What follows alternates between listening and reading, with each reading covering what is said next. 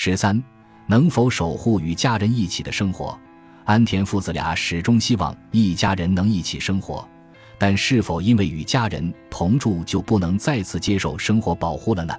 在对自治体及后生劳动省进行取材后，我们了解到，判断是否发放生活保护这一事本身也存在很大难处。为了解对安田家能否接受生活保护给出判断的过程，我们采访了负责相关事务的札幌市区政府。负责的科长表示，他们也与众多自治体一样，根据家庭成员的总收入来判断是否予以生活保护。在札幌市，申请者可前往区政府的咨询窗口，我们会向申请者说明生活保护的制度和实施办法。本制度的原则是在有效利用申请者工作能力及现有资产的基础上，对实在无法实现的部分，由生活保护予以补助。在认定申请者是否能够接受生活保护的过程中，需要考虑其家庭总收入。两代人家庭中指的就是养老金收入和子女的工作收入。总体核算过后，这一数值若低于国家规定的最低生活费及生活保护接受基准。则可予以生活保护。最低生活费的金额是固定的吗？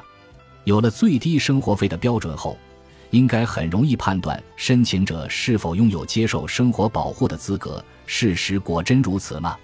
面对我们的提问，对方却表示，制度实施起来相当复杂，我们需要考虑的申请者的年龄、家庭成员这些要素时常会改变，尤其是在札幌这样寒冷的地方。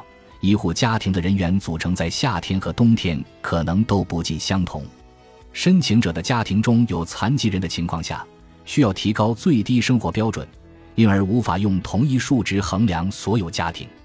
在申请者前来咨询后，根据每户家庭的不同情况，你们会计算出相应的最低生活费用，并以此为依据予以评判，是吗？没错。在接受咨询后。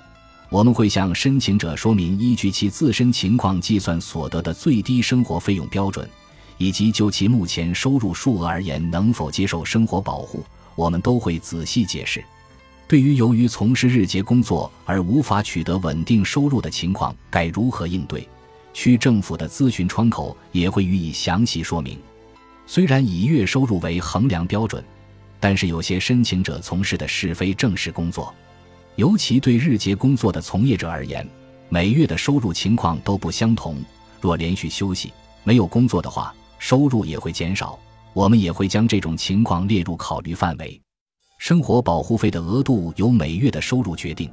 例如，在收入减少的情况下，受保人所领取的保护费用也会增加。另一方面，在收入增加的情况下，相应的保护费用便会减少。通过这样的方式。我们每个月都会根据受保人的收入情况计算相应的给予额度。既然如此，即使因收入一时超过基准线而无法接受生活保护，在工作暂停、收入骤减的情况下，应该能够再度申请生活保护的吧？我们向负责人提出了这一疑问。比如说，该申请者过去曾有一定的收入，但是此后却遇到了停工或收入减少的情况。这样的话该怎么办才好呢？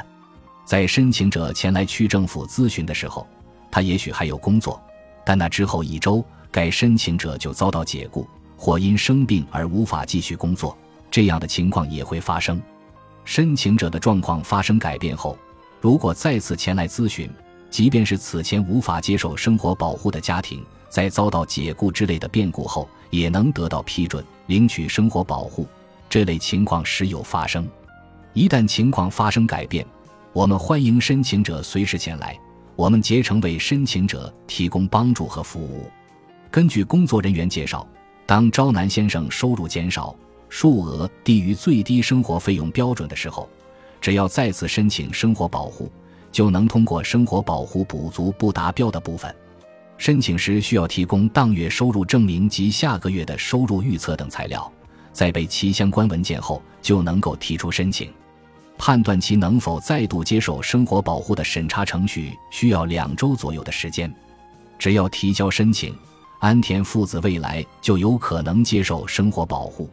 然而，这一系列的手续原则上都需要本人进行直接咨询、申请办理。若申请者由于生活保护的终止而放弃再度申请，或无法鼓足勇气再次提交申请的话，那么即便其收入减少、生活困窘，也无法得到政府的救济。就这一点，我们向工作人员询问了详情。我们基本上都会耐心服务前来咨询的人士。有些人在过去前来咨询的时候，曾表示难以维持基本生活或生活窘迫。针对这些咨询者，区政府方面会在一个月后与其取得联络，询问其状况是否有所缓解。遇到情况严重、令人担忧的咨询者，我们会几度致电关心，劝其申请生活保护。我们是负责生活保护的部门，生活保护咨询窗口是社会保障制度最后的堡垒。我们始终保持着这样的立场，衷心希望生活有困难的人士随时前来咨询。二零一五年八月末，NHK 特别节目《老人漂流社会》，避免两代人两败俱伤得以播出。节目报道了安田父子俩陷入窘境的生活状况。节目播出后，一昭先生随即收到了区政府工作人员的电话联络。如果你有任何困难的话，请前来咨询。我们共同商讨解决办法。面对工作人员的话语，安田父子俩虽然也想前去，但仍有无法成行的苦衷。本集播放完毕，感谢您的收听，喜欢请订阅加关注，主页有更多精彩内容。